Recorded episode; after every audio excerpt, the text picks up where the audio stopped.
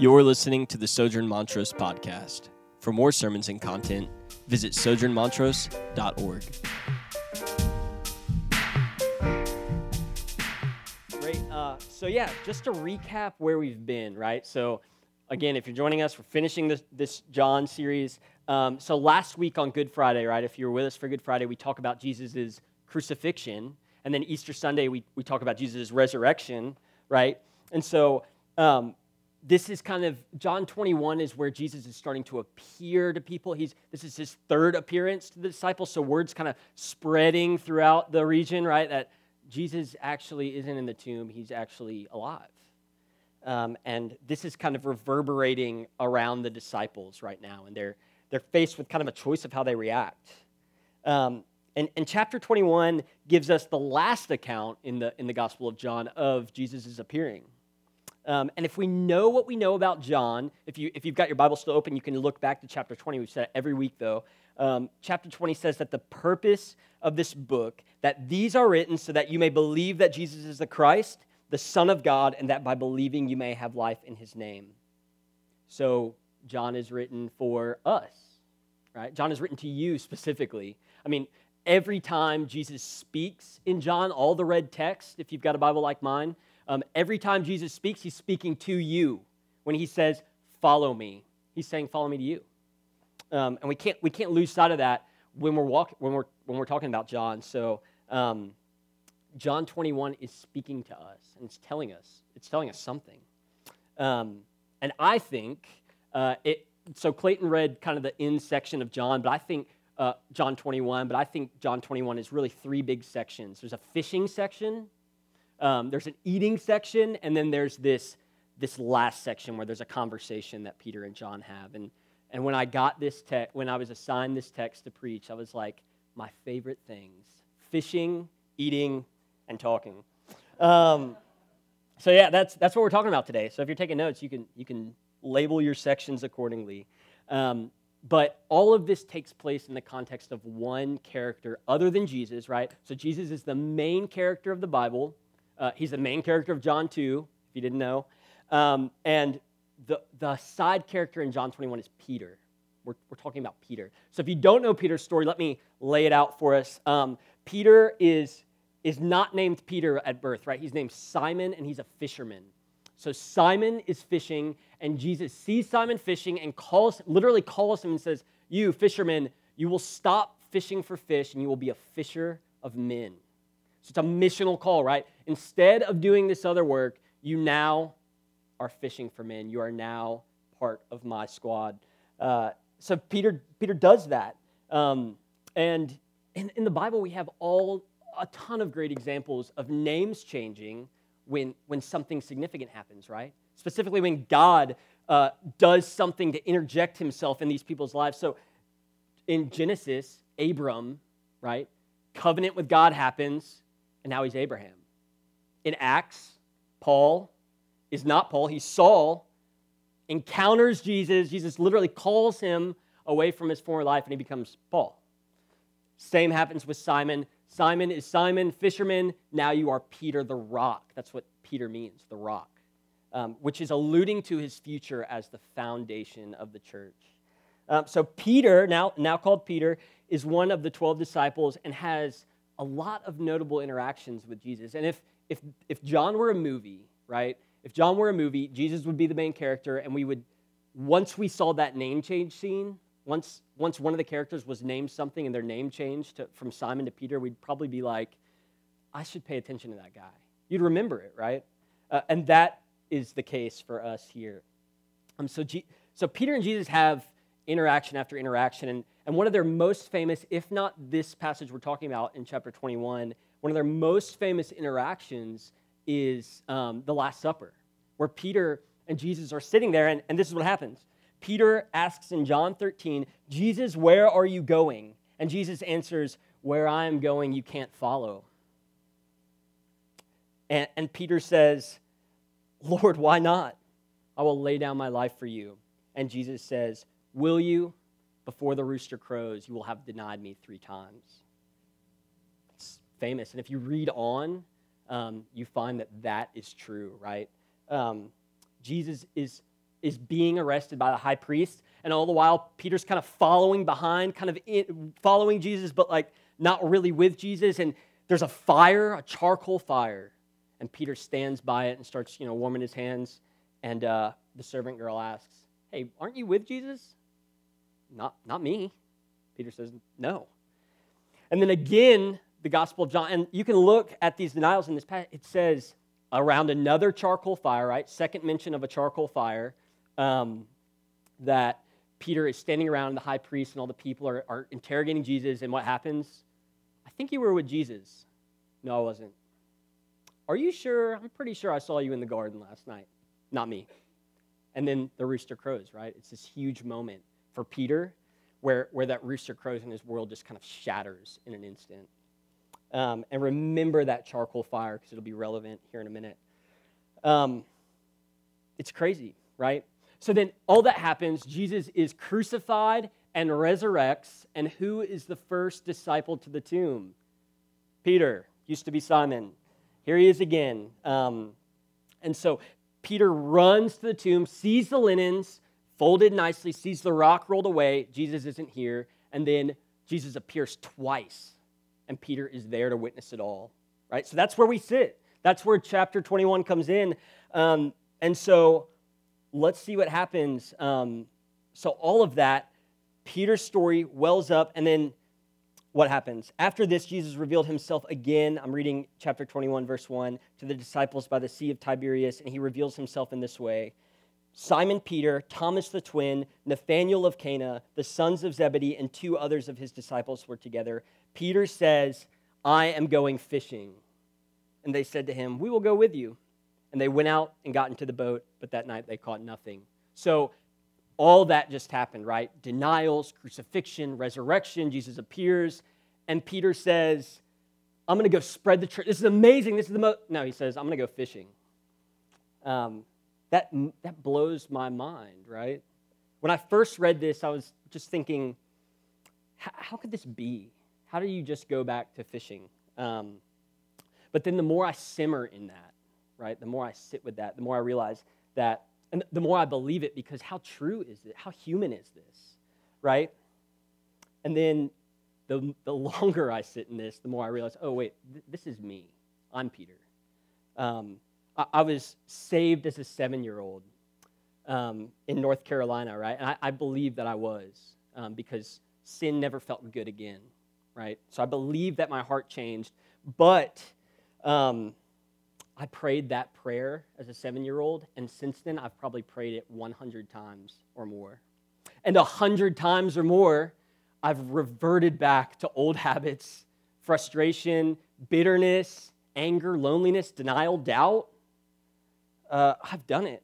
I, I am, I go back to fishing. Um, this is true. Ask any addict who has backslid um, or has gotten clean, right? And their story will be a story of struggle, backsliding. Um, and a lot of those addicts who become believers would say, No, my, my regenerated heart, my truly regenerated heart wants to be clean. But when I'm, when I'm faced with my failure and doubt and shame, that is a little easier for me. And it's too hard to go that other way. Um, Peter's failure, his denials, and his doubt cause him to say, My old way is better than this. Um, but the funny thing about that verse is at the end of it, it says, And that night they caught nothing. Right? So Peter's not even good at fishing anymore. Used to be a fisherman and like, man, I can't even catch fish.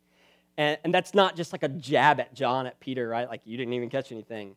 Uh, no, it, if we think back um, to the first talk about fishing, right, in the gospel, where Peter is called out to be a fisher of men, he has reverted back to that old lifestyle without Jesus, right? Jesus isn't there. It's the evening, and he catches nothing. It's a metaphor, a powerful metaphor for mission. When we try and do the work of evangelism on our own without Christ, the nets come up empty, right? I, I do know what this is like. Um, I, I am a fisherman, um, and by fisherman, I mean I sit in a boat and hold a pole. I rarely catch fish. Um, and I fished with Nick and Cole, two parish leaders here, and we went out last Saturday and we didn't catch anything. And it's not fun. It's not. Um, surprise. But but we say like we say things like we we pretend it's more fun than what we could have been doing. Like we'll get out and be like, yeah, it beats the day at the office, but it didn't. Like we got up at five and we're wet and cold and like, yeah, well, beats the day sitting in the office. Yeah, it doesn't. It's just not fun. Um, but this is even worse for Peter, right? This is worse for Peter because Peter is a career fisherman and he doesn't have one pole. He has a net, like a net, a huge net and they're over the side of the boat, and just like, this is the one where we get a fish. I, I bet this is the net we pull up. Like it's one fish at least, and nothing, nothing, right? It's, it's sad. It's not fun. But then in verse 4, what happens? Day breaks, and Jesus is standing on the shore. This is like the Gandalf moment. Uh, like, uh, look for me, my coming at the dawn of the fifth day or whatever in, in Two Towers, where he's just standing there at the, at the sunrise, right? This is Jesus is back, but they don't, they don't know who it is, right? They can't, they can't, it's 100 yards. They're like, I don't know if that's Jesus or not. There's a dude there and he's shouting at us. Um, and Jesus says, um, Did you catch anything? To which they respond with the truth. Luckily, no, we, have, we haven't caught anything. Um, and Jesus says, Cast on the other side of the boat and you will catch fish. Not, why don't y'all try San Luis Pass, see if you have any luck there. No, it's, it's do this and it will happen and, and they do it, and it happens, right? The, the haul is so big, the net almost breaks. It doesn't miraculously, but it almost breaks. And then when they're doing that, the wheels are starting to turn, and they're thinking, you know, the only guy who's ever kind of said something like that at us from the shore, no less, and then it actually came to fruition, that, that was Jesus in the past. You know, like when Jesus says he's going to make, hey, feed everybody, and there's 5,000 people there, and he does it. Um, now, this, this guy is saying this, and it sounds kind of like Jesus right? And so immediately they know, they're like, that is Jesus. Wait, the, the nets are full. That is Jesus. So Peter, like, throws off the robe, swims 100 yards to the shore, right? And then what happens? Peter is immediately reminded of failure and doubt and denial, right? Read with me in verse 9. They got to land, they saw a charcoal fire in place. Pause. Where did we see a charcoal fire before, right? Like if, the, if, if I'm Peter and I just got to shore and there's a charcoal fire, and in the other two scenes I was just in where I failed, there was a charcoal fire. And this is like, this is way back then where I just didn't take a Zippo to wood, you know? It was a charcoal fire. This is a specific fire. And so if I'm Peter, I get up on land, I'm like, Jesus is here. Uh, there's a fire. And then the images start coming up. I'm not with him. I'm not with him. I'm not with him. Right? That's the first thing that happens when he gets to shore. Fish laid out on, on it and bread. And Jesus says to them, Bring some fish that you have just caught. So Simon and Peter went aboard and hauled the net ashore full of large fish, 153 of them, and the net was not torn. And Jesus says, Come and have breakfast. Um, none of them asked, Who are you? because they all knew, right? And Jesus takes bread and gives it to them, and so with the fish. And this is the third time he's appeared. So, again, put yourself in Peter's shoes, right? Fire, charcoal, denials, shooting off. And Jesus says, What? Ah, Peter, the denier, welcome. No, he says, Come, sit, let me cook for you. This is our God. Amen. Um, come and eat breakfast with me. So, how many of y'all have a grandma that likes to cook? Okay, a couple. There were like three in the first gathering. I was like, really? Um, so there's like six here. Fantastic. Well, I have a grandma and she likes to cook. Uh, I come from like a southern North Carolina family. Go Tar Heels. Um, come from a North Carolina family. My grandma is is a small package of just powerful word. She, she's the one who led me to Christ as a seven year old, so that paints a picture right there. And then she, she kind of led our family to Christ when I was a kid, right? We were not, and she led us to the church. Um, but but she can also cook. I'll tell y'all. Uh, she's like frying fish, frying. She's the kind of grandma that when I was like 10 and 11, we'd wake up in July and there would be Thanksgiving dinner for lunch. You know, like turkey, uh, mashed potatoes, stuffing, all that. Um, so imagine, like, think about that kind of grandma. And then I want to tell another story. Um, the guy who's coming to do the evangelism training, Jeremiah Morris, uh, he's fantastic. He's a church planner in Houston. Um, he's planning a church in the next couple of years or, or months, I think, now at this point. But he tells this story of, of being at a restaurant. This is a little teaser for the evangelism training, right? So if you're uncommitted yet, maybe you'll hear this story and be like, oh, I kind of want to hear more stories like that. Um, but he tells the story of being at a new Italian restaurant in Houston. And uh, it's, it's good. Like the food is really good. And the owner uh, is coming out and talking to people because it's like one of the first nights it's been open, right? So the owner's talking to people. He gets to Jeremiah's table and he says, um, they start talking about the food and the atmosphere. And the, and the owner says, I just want the food to be like grandma's cooking. And Jeremiah's like, all right, that's interesting. So they, they talk a little more about the ambiance of the restaurant, the way it's laid out. And he's like, I want you to feel like you've walked into grandma's kitchen. And Jeremiah's like, second time, all right, Italian. Uh, and then a third time it comes up, right? Like, I want this food you just to be taken back to grandma's cooking. And Jeremiah finally stops and says, Who's your grandma? What's, what's the deal with the grandma thing? Um, and he tells this story. He says, When I, well, or he says, when, when he was a, a young kid, probably two or three, his parents left him, right? His parents moved away, and he was raised by his grandma. He was the only one around to raise him. And uh, he said, I was a good kid all my life, all growing up for grandma. I loved her. He's a great kid. And then when he's about 15 or 16, that, that depression, that sadness, that anger, that frustration about his parents just continually mounts up. And one night he wants to numb it, right? So he goes, goes out and goes wild, goes on a bender, drinks, smokes, drugs, uh, left at like 6 p.m., out all night. Grandma doesn't know where he is, right? He's just gone all night. And he kind of sobers up and gets home somehow. And uh, at, at, about 5 a.m., uh, he's creeping through the back door through grandma's kitchen, right? Trying to get in without grandma noticing. Jacket stinks, red eyes from crying. Um, and who's there but grandma? And she, she opens her arms wide and gives him a hug and says, Sit down, let me cook you something. Grandma's cooking, right? It's the, it's the impetus for a whole restaurant. Um, yeah, so that, that's my grandma. That's not my actual grandma, but that, that's like my grandma.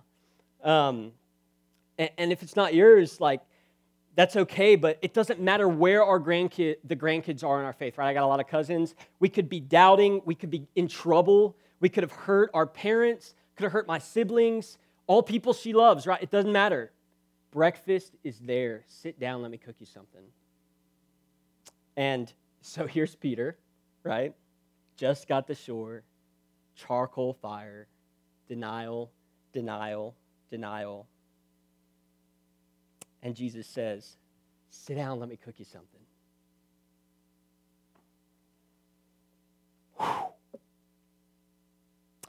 And so, looking through the Gospels, we see the power of a meal time and time again, right? Jesus' main method of ministry is the meal. Um, he shares meals with prostitutes, with tax collectors. He, he is the meal uh, minister. That's what he does. And, and my wife, Micah, and I have been so convicted of this this year that, um, that we've started to do it and been amazed by the result, right? So easy. Cook people a meal, and then we've seen um, just relationships built that are stronger than just friends that see each other once a week, right? Um, it's been amazing. It's not hard. And some of y'all do this because we've been in your homes and been served a meal. Uh, there's something special and miraculous that happens when we invite someone in to the, to the mess, to the intimacy of a home, right? It doesn't, single guy in apartment, family, six kids, doesn't matter. The scripture gives us an example of how to be the church that includes this. In Acts 2, verse 46, it says, And day by day, attending the temple together and breaking bread in their homes, they received their food with glad and generous hearts, praising God and having favor with all people. And the Lord added to their number day by day by day those who are being saved. It's not taxing, right? It's, it's not complicated. Have a meal with one another. Um, in America, that, that concept's gone. Uh, but I, I want to challenge us to be that people.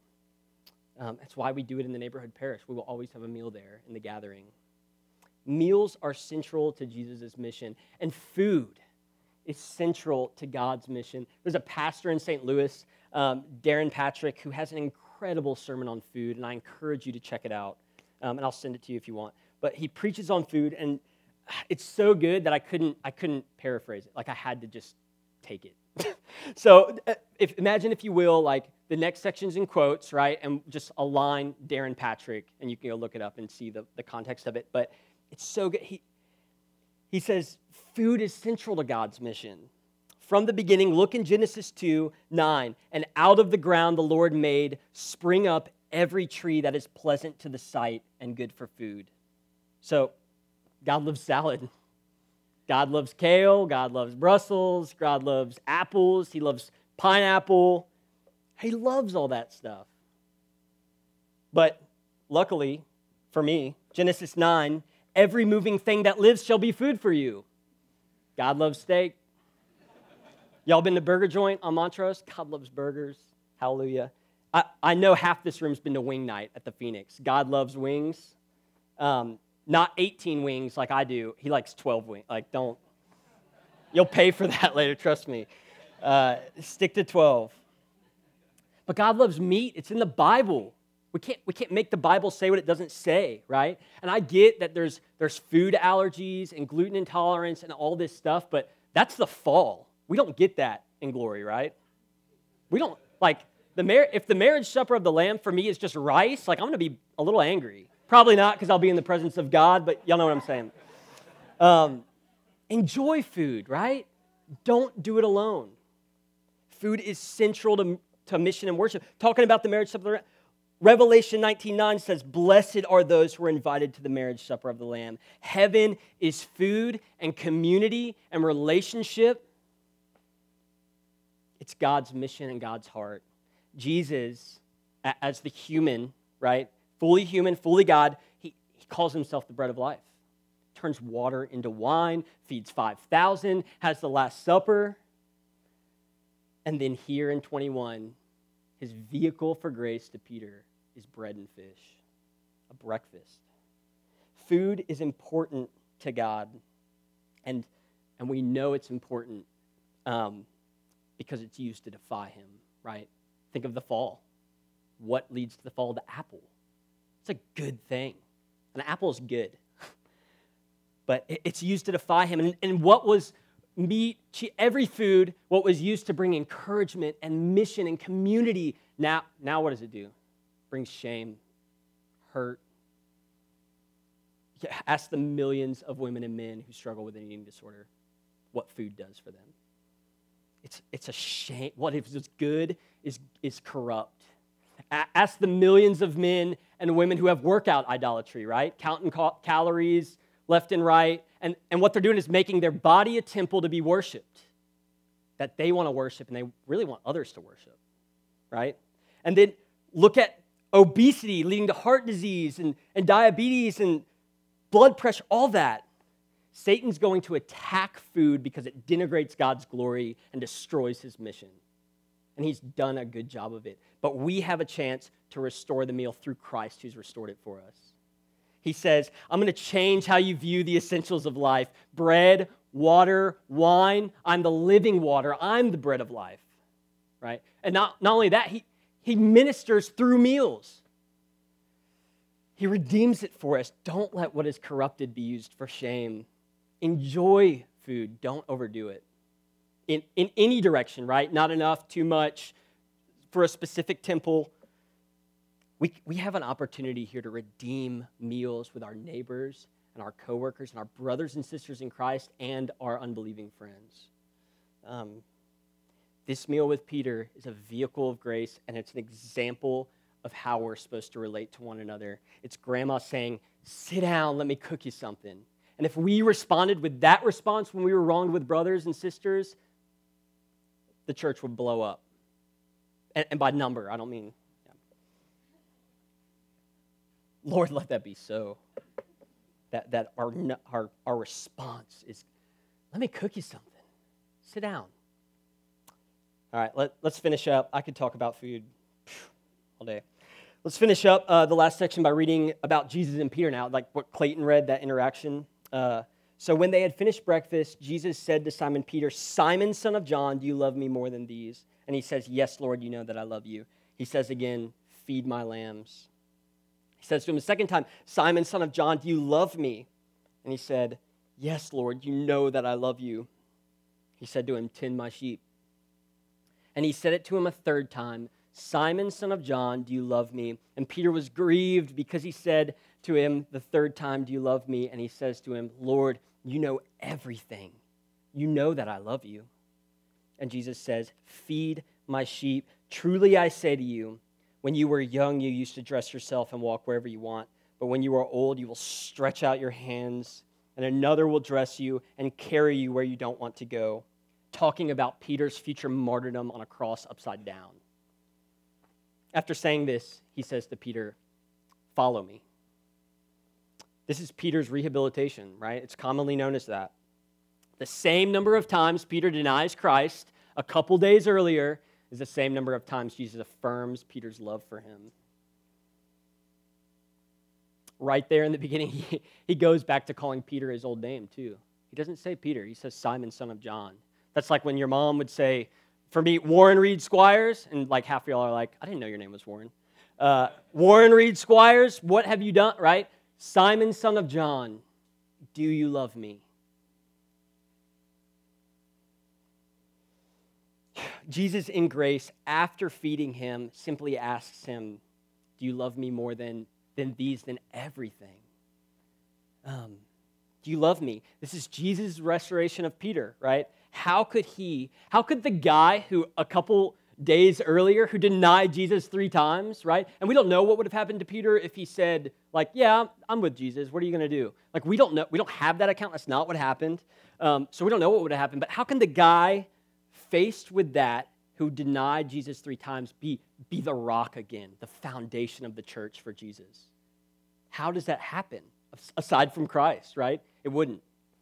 Um, but Jesus, through the grace of a meal, through the grace of these questions, which aren't harsh, do you love me? I need to know. Okay, do you love me? But, but do you love me? Follow me. Feed my people and follow me. So, this reminds us, those of us in leadership, uh, this reminds us of, of our course of action, right? And beyond those of us in leadership, as brothers and sisters in Christ, this is our course of action.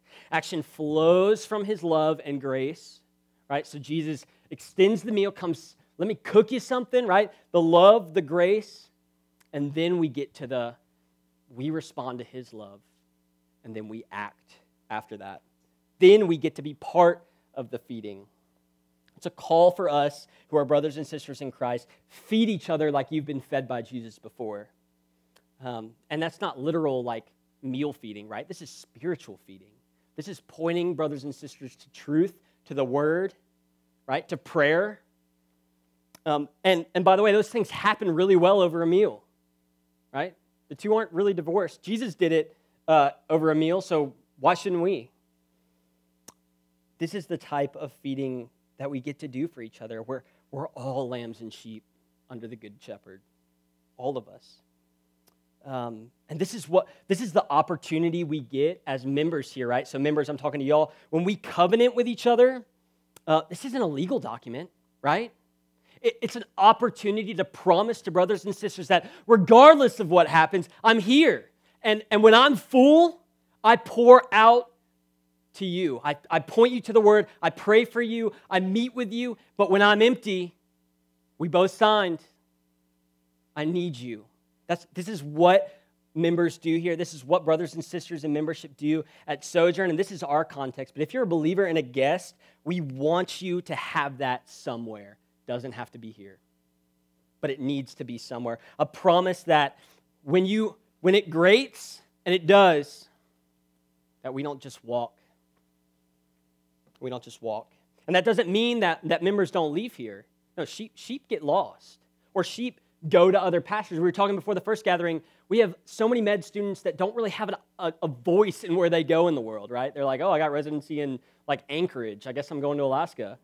Um, but but we we pray with them through the process. We make sure they find a pastor there, right? And then there's other sheep that that go astray, right? And that's when that's when we as brothers and sisters and pastors and, and deacons and, and parish leaders we'll chase after the sheep, knowing that some we won't be able to capture, but, but we chase them. Because if we believe what we believe about this, right, then, then that's the most loving thing we can do. And we mourn when that happens. But, but by and large, the membership, pro- the promise we make to brothers and sisters is that, is that we love one another through those circumstances. And by and large, it's kept. I've seen it kept here beautifully. Um, and we get to love each other through the imperfection that is this community and point each other to perfect community in Christ. Uh, this happens in the neighborhood parish too. Most of y'all hopefully have been to one. We get an opportunity to feed each other at some point. We point each other to the gospel and to Christ when faced with our sin, our shame, our guilt. It's not perfect community though. Most of y'all heard like heard me talking about the marriage supper of the lamb and thinking that that wasn't my parish, not the gathering I went to. There were like six beers and a rotisserie chicken there. Like that wasn't the marriage supper, right? But in listen, in the imperfection of community, we get a chance to point towards, towards a shadow of perfect community and glory, perfect community in Christ, right? So Jesus leaves Peter and by extension us with a simple command follow me, follow him. So, to the non believer in the room, these words are for you. This was written that you might believe, right? This word, follow me, it's written for you. Are you ready to face the truth that as a human, this is universal? That we are confronted with our failures and our denials and we go back to old habits? That's, if that's not your story, like, come tell me, right? But you, unbeliever, this is, this is your story. And the God of all things, creator, sustainer, Yahweh, I am, is literally saying, Come, let me cook you something. Sit down. Face your denials, and then face the fact that I died to free you from them. Would you be bold enough to talk with us after the gathering, just in the gallery? Just come say, I don't know what I don't know what that is. I don't know what it looks like to face that. I don't know what I believe yet, but I want to learn. Please do. And believer in the room, uh, the command stands: follow Him. Follow Him. Love Him. Sit in His grace. Remind yourself of it daily through prayer and study of the Word, and then let in community let others feed you spiritually if you want to learn more about connecting here, come to Vision Sunday. We'll talk about it. It's right after this, free lunch. Learn what it might look like to make a promise to brothers and sisters that when the going gets tough, you don't get going. And that when you're full, you pour out, and when you're empty, you'll allow yourself to be poured into. We get to link arms in community and walk towards the wedding feast together. And at that feast, we don't talk about shame. We don't talk about dieting. We don't talk about gluten free. We don't talk about squats, right? We don't talk about bitterness or anger or frustration or doubt or denial. We get to sit, listen, we get to sit in the presence of God and we get to be with one another and we get to eat good food and we get to sing Holy, holy, holy is the Lord God Almighty who was and is and is to come. I want to be there. Hallelujah. Pray with me.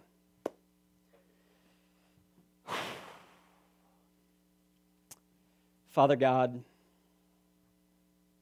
thank you that Jesus enters into our old habits, our shame, our doubt, our frustration. Thank you that you've sent your son to enter into those things physically with a meal and come cook us something.